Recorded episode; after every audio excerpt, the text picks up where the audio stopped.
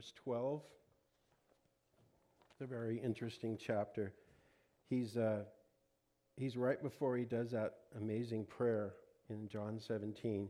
And he's starting to obviously talk about things like the Holy Spirit. You know, I'm going to the Father and I will send my Holy Spirit. And he's obviously saying things and presenting things that is really stretching um, the guys around him, uh, his disciples.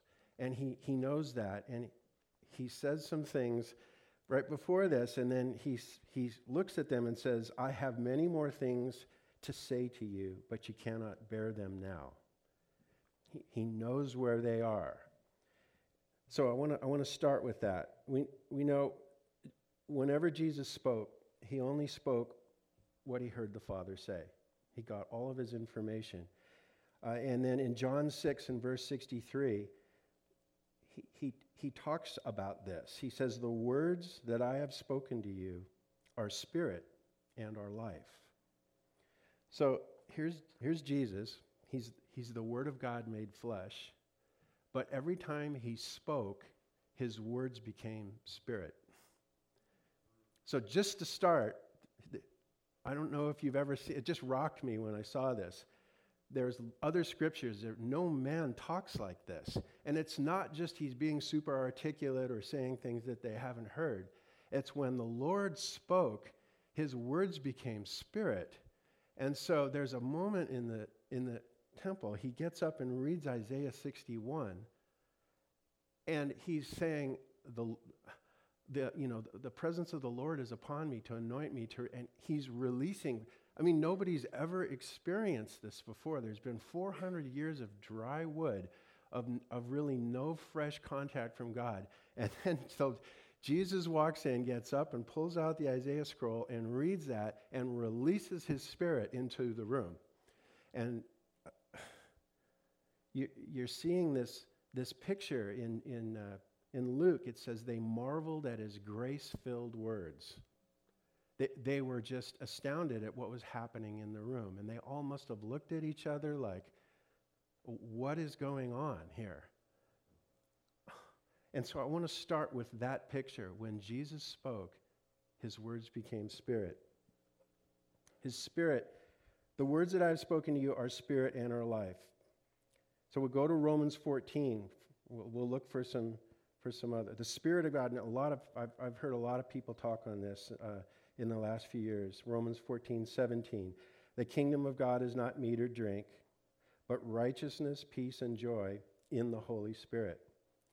And so we can see that the domain of God, the kingdom of God, is in the Holy Spirit. And He's released that. He's gone to the Ancient of Days and He's released His Holy Spirit for all of us. I'm sorry about my glasses, but I can't read without them, and I don't want to have them on all the time. He releases his spirit, it contains the king's domain. And wherever there is the presence of the Lord, there's freedom, there's liberty. We've all experienced that in our lives, in receiving him in faith and having that born again experience. There's a sense of freedom so Jesus says, My words to you are spirit. The spirit gives life. Here he speaks, and he's saying to the, he's saying, I have so many words to say to you, but you cannot bear them now. There's a, he, there's a weightiness to, to his glory. And there's, there's, there's a tension. There's a tension where he wants, he wants, his heart is to raise us up in faith and in intimacy with Him.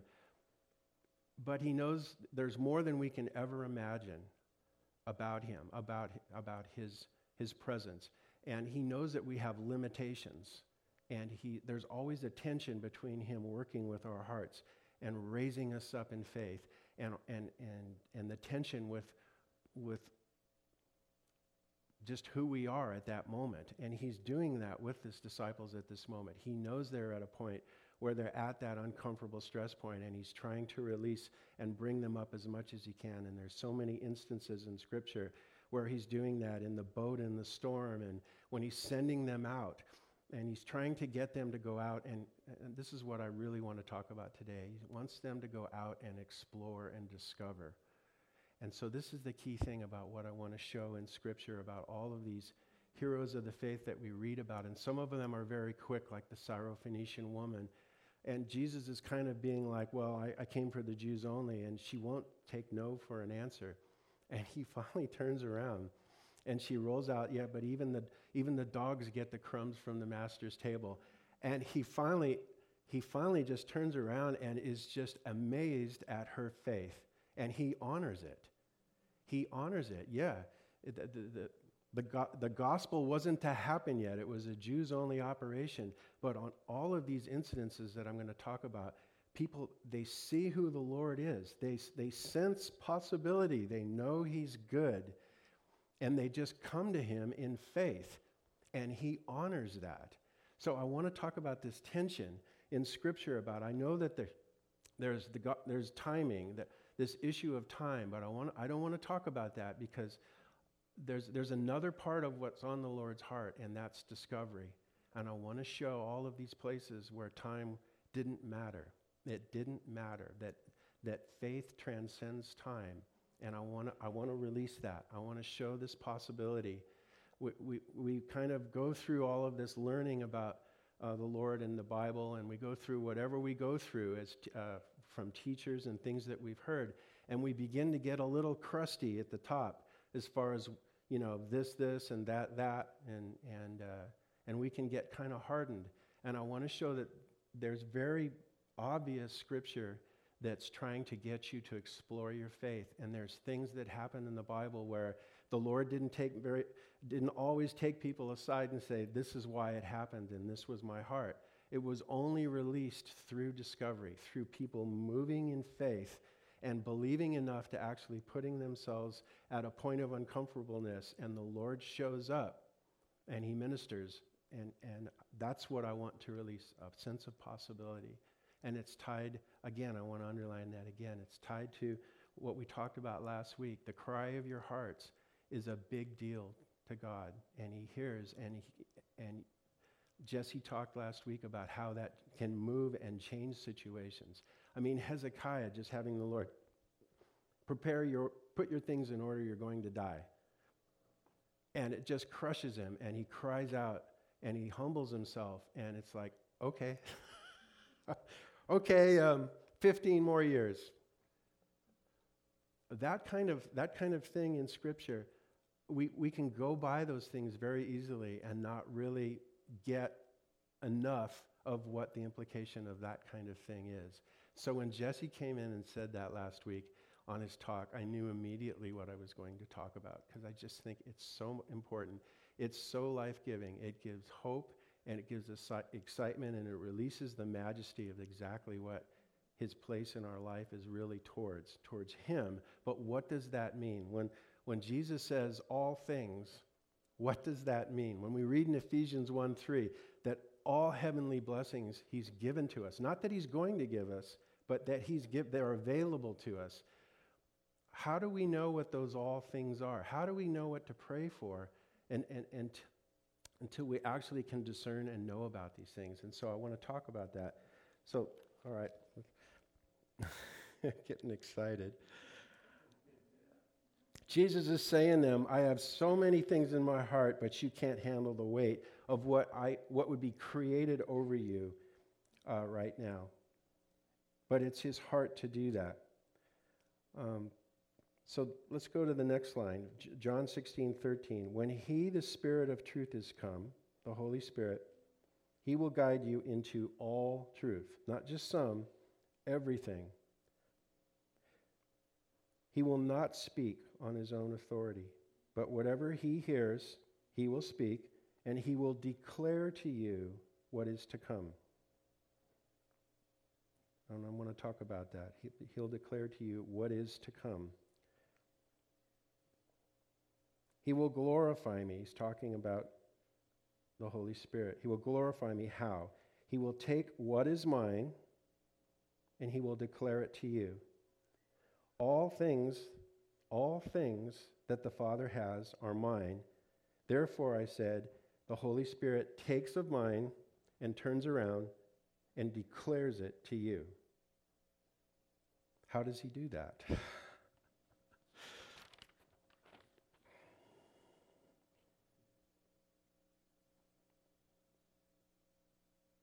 he does it through speech.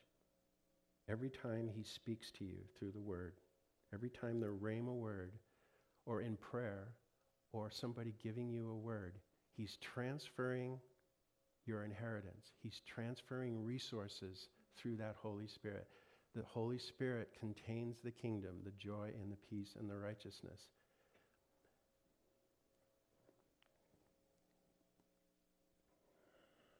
He's trying to enlighten our hearts.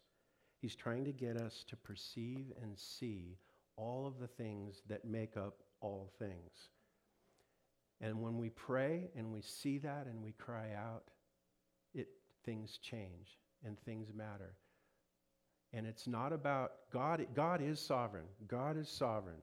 End of story. But the problem is is that in his sovereignty, he's wired us into he he's wired us into the equation.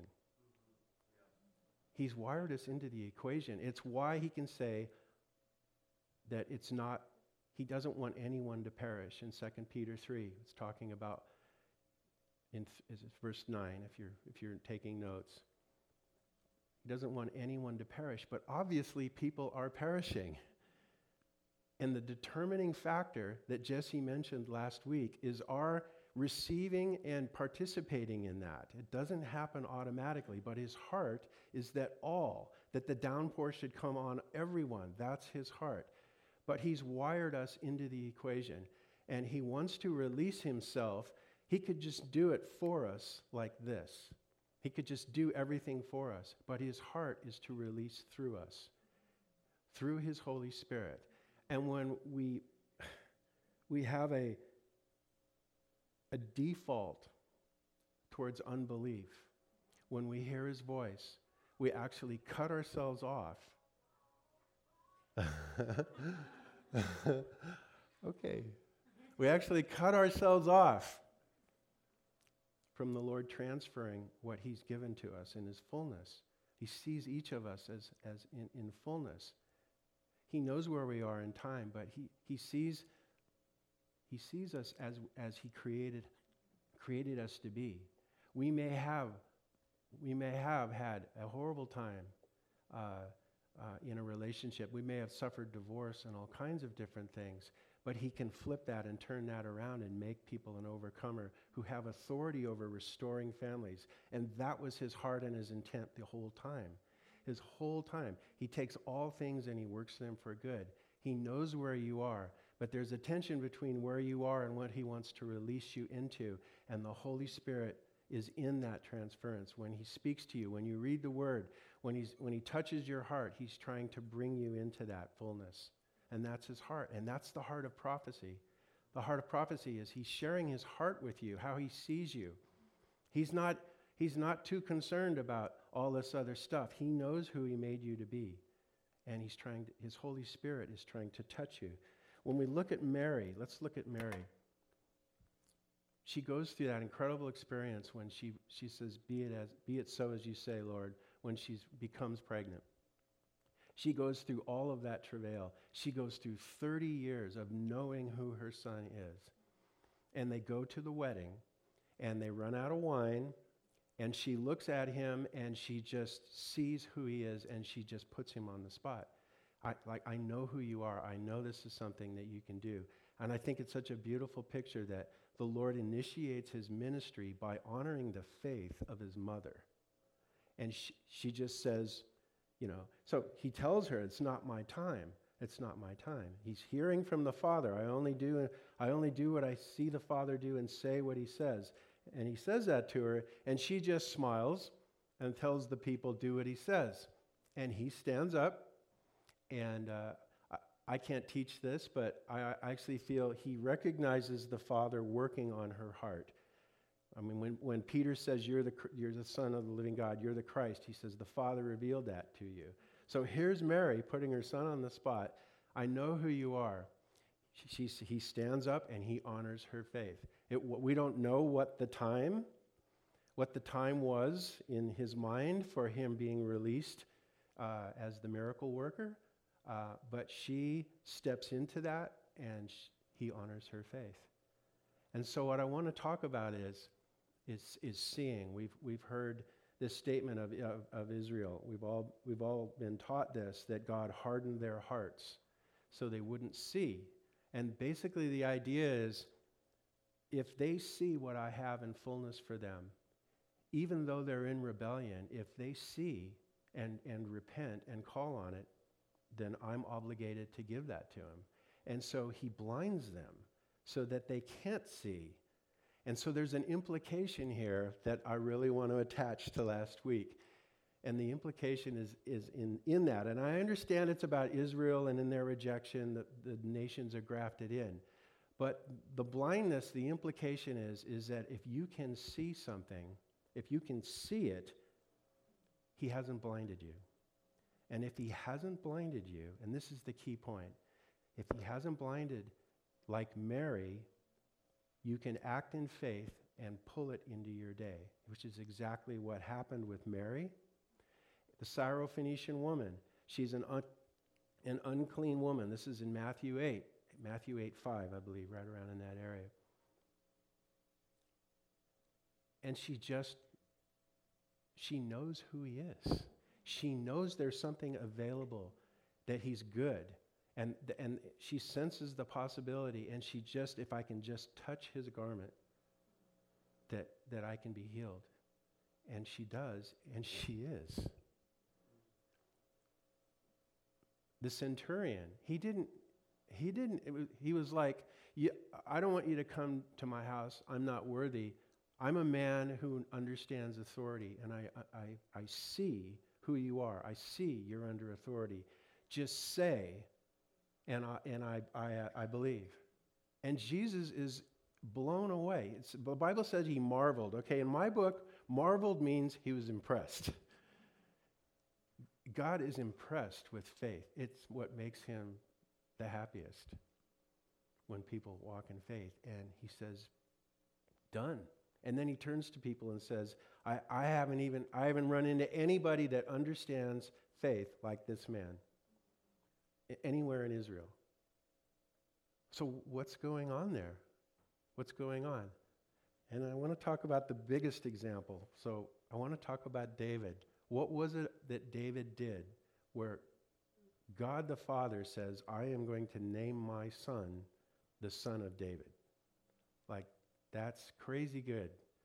Was it Goliath? Could have been. But here's what I believe was at the heart of David that, was after the Father's heart. So we've got this picture of David. He's a young, kind of ruddy faced, uh, youngest of the family. He's out on the hills. He's a shepherd. He's a musician.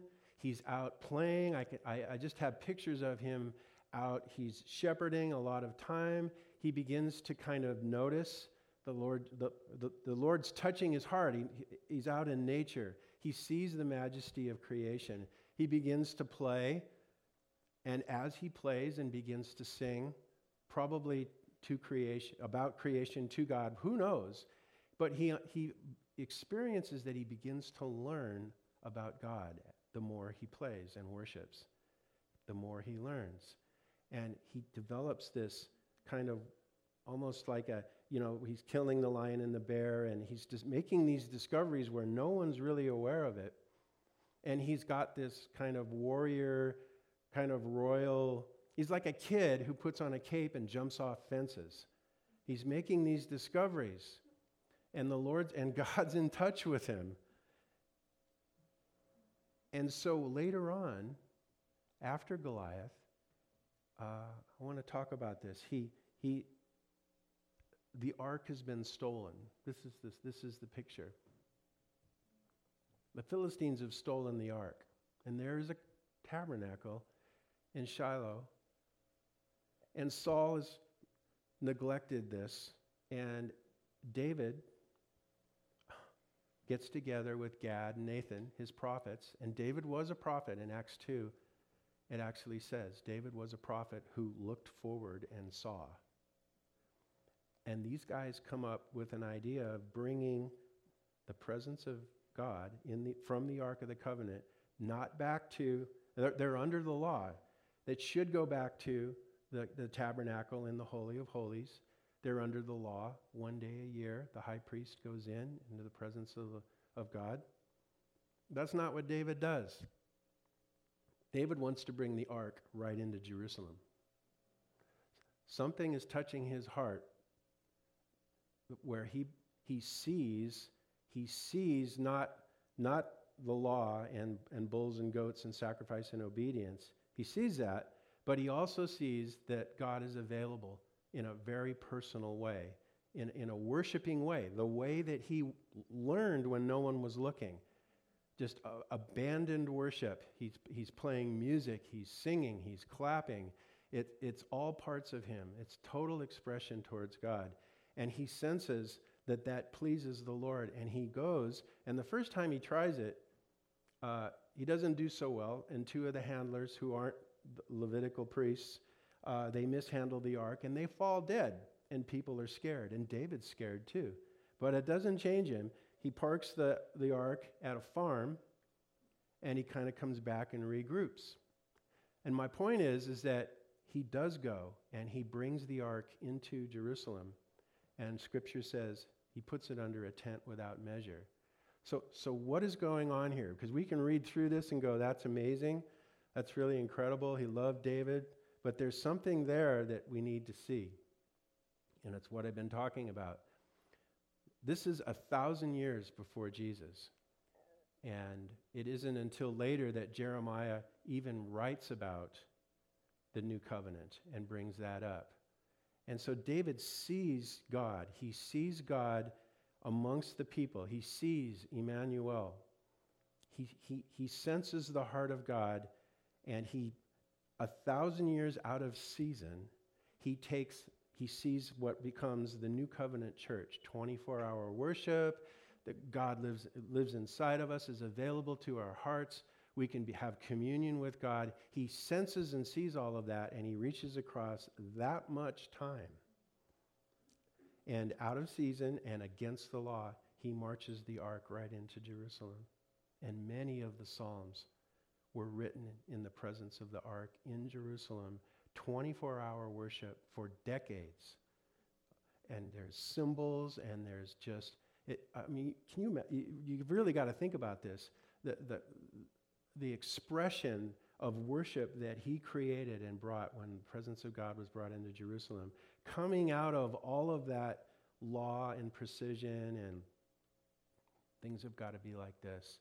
And David brings the ark all the way from the coast and brings it into Jerusalem amidst this crazy, noisy, messy worship. And God honors it. God, God is thrilled. And it didn't change what happened in God's time. Jesus came when Jesus came. But David sensed what was available through faith, and he acted on it. And God honored it. And it's not a question of sovereignty, it's a question of exalting faith in the eyes of the Father. That's, that's the lesson. That's the lesson. And so I just wanted to, I just wanted to come up and just and, and release that. Look at this in, in lieu of, of the obvious scripture last week of God hears our hearts and prayer changes things. And so does faith. So does faith. When we hear words that all things are possible in Christ. So I want to bring up one of those verses. It's 1 Corinthians 3 22. It's a paragraph at the very end of the chapter, and, and it's something that we can all just read and go, oh, that's amazing, and go right. It's, it's a huge mountain, and we just kind of like drive around it. So let's look, what, look at what he says here. Um, I'm using the NASB. Um,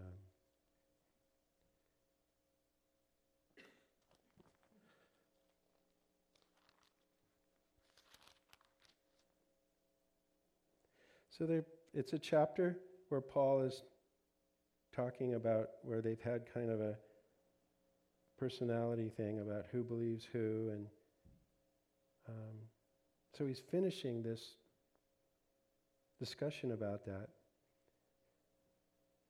He says, So then let no one boast in men. It's not about men. Then he says, For all things belong to you. And then he talks a little bit about what does that mean? Whether it's Paul or Apollos or Peter, Cephas, any, whether it's anyone who God has anointed and touched to represent the kingdom, they're all, they all belong to us. They're, they're our family, they're, they're our gift. When we honor them, we receive what, what they brought. But then he goes even farther, and this is the amazing part. All these things belong to you, or the world, or life, or death, or things present, or things to come. They belong to us now when, when this was written. He doesn't say, not given a timeline. All these things belong to you. All things belong to you, things present or things to come. So, how do you inherit now what isn't yet? How do you inherit now? And so, when I look at that story about David, there's something that shows up when people just explore their faith, when they go out and in China, the miracles happen while evangelism is going on. When people are going to the villages and praying, that's when the healing happens. That's when the power shows up. When, when David, in faith, brought the ark in, it's amazing presence of God for 40 years. And I really think you can see that faith it's not anchored in time. Faith is not anchored in time. It comes out of eternity and it comes towards us in time. And I don't want to get too heavy, but there, there's, there's something that faith transcends time. And so in, in Scripture, there's these incidences that they only found through discovery. Nobody ever talked about a shadow healing people. Jesus never talked about that as far as we know. It's not in Scripture. And there's no obvious, what about anointing on cloth? and they discover this. They're just in their faith and they discover that the clothing that Paul's wearing when he's, when he's talking and releasing the Spirit, that that cloth can be brought to another city. And they're learning things through their act, through their exploring of through their promptings that they're receiving from the Lord. So, so what's the point? My point is this. We've all heard of this picture of an iceberg where we see the top and we don't know what's under the surface. And my heart is that we're all waiting f- to do the commands of the Lord, and that's right. And there's obedience and commands, and that's right. And I'm not, I'm not challenging that, absolutely. And the Bible and the Word of God is our guide. However, when we begin to explore our faith and actually go into situations that seem impossible or extremely difficult, and we exercise our faith and we pray and we believe, things, things show up. The Lord shows up. Things begin to change. He will step into that situation. But it's at that point of risk and maybe uncomfortableness for us to actually go into that spot and call down the Lord. And so I, I, I, want to suggest the possibility, and, and I am not advocating recklessness or foolishness or doing stupid things. And, and I think that's the benefit of fellowship. We all need people around us that can say, hey, what are you doing? And, and protect us. That's what the whole point of, of, a fellowship is, is to come and to contribute, contribute and have a benefit of people around us, surrounding us in encouragement and love. And so I, my prayer is to release is to release some of that possibility that if we'll just explore our faith, how do, how do we do that? I, I can talk about big things while people uh, might be out in the audience saying, well, how do I, how do I get my kid off drugs? Or how do I do, how do I renew spark in my marriage and real problems? You know, and so we can, be, we can almost be kind of talking by each other about some of these possibilities. But if the Lord, in our communion with Him, He comes down, we have a relationship. He fills us and He gives us these promptings of our hearts.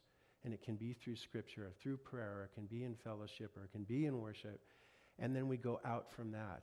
And we go out, and there's just some things that are only going to happen through discovery in, in the act of faith. He's not going to He's not going to just underline everything and do it automatically for you. He wants it to do once he wants to take ground of the enemy through us. He wants to work through us. It's all him. But we have to understand what's possible and we have to unhinge our minds. This is the renewing of our mind. When he says all things are possible in me, really? Do we really believe that? What, what does that feel like and look like when we actually step into that? And so when he sends, he sends the 12 out and then he sends the 70 out and he says, Go explore. I give you power over the enemy. Go, go explore. And they're like, Okay. And they come back and they're over. He's, I, I, I, challenge you to find a different place in the New Testament where Jesus is more thrilled than that moment when they come back. He's thrilled. He's trying to get them to go out and walk in faith and, and, and go and do that. In the, in the storm on the boat, he says, well, well, I know you came and got me, but it's almost like I wanted you to do it. I wanted you in my name to, you know, and he gets up and he does it. And there's been a lot of teachings, great, great teachings on that. But you can see these examples in Scripture where he's trying to get people to explore. Explore. I'm here. I'm with you. You know who I am. You know I'm good. And go out and find these situations that are difficult in people's lives and, and call me into it. I have problems and I need, I need you to come and do that and pray for me in faith and call that in. And I need to walk in that and I need to explore. And as I do that, things change. And as I pray and as I cry out, things change. And as I go out in fullness and I'm in the presence of other people, my cry is that they see God. They see the presence of God. They see something that they know is possible, even though it doesn't look like it can be. And, and, and we're, not, we're not held captive by appearances. We are not held captive. And as more of that, as we feed on more of that, our faith floor goes higher and higher and higher. And we begin to discern the presence of God. And we begin to see where He's moving. And we begin to see the fullness on each individual, no matter who they are. It could be a homeless person on the street out here. And we see that, begin to see them as God sees them. And we begin to honor people, not in a universal, like, kind of a universal, everything, all roads lead to Rome, but we honor them because we can actually see what God has intended for them, what His fullness looks like in their life. So that's my heart and that's my prayer. Really, that's my message today. Is I just want, I wanted the Holy, want the Holy Spirit to come and generate that sense of wonder that all things are possible in Christ, and that He wants us. He's He's working and nudging us to go out and, and just take a small step at first, whatever it takes, but explore your faith. Go out and pray for someone. If you see somebody in need, do something. Take a step, and He'll honor that. And He'll work with you. And then things collectively, as a church, as a body, we can come in and we can share what the Lord's doing. And we can get the wheel rolling as far as the manifest presence of God through every one of our lives. So that's, that's my prayer. That's my hope. That's all I want to see. And for some of you, it, it will only take one or two. It, it, doesn't have to, it just has to start. And I really feel the prompting of the, of the Lord. That's his heart. That's, that's his desire. Amen. Yeah. Okay, let's pray. mm. Lord, I just, I just want to release faith over everyone in this room who would receive it. And not, not just everyday faith. Just even the gift of faith, Lord, just the highest faith possible in you. That you would come and we would open our hearts and you would prompt our hearts to see, to see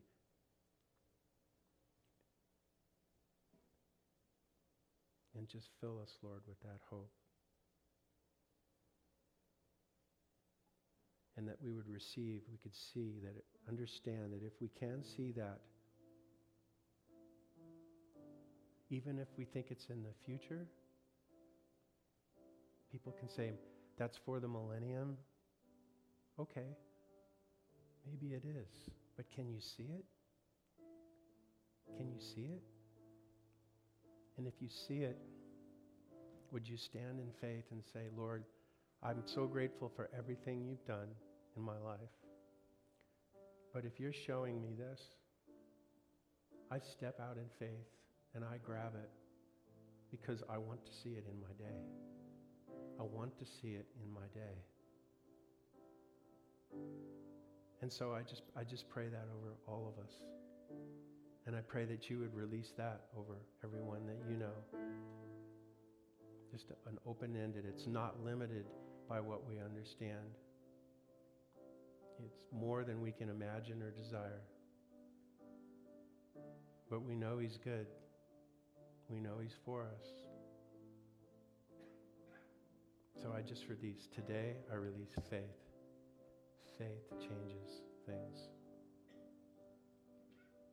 And He's included us and given us blank checks. Cry out to me, what is your heart? What is your heart? What is your desire?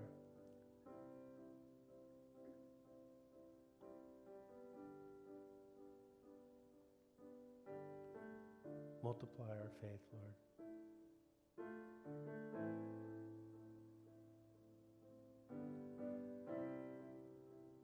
Let us be able to begin to perceive and see what the all things are. In Jesus' name.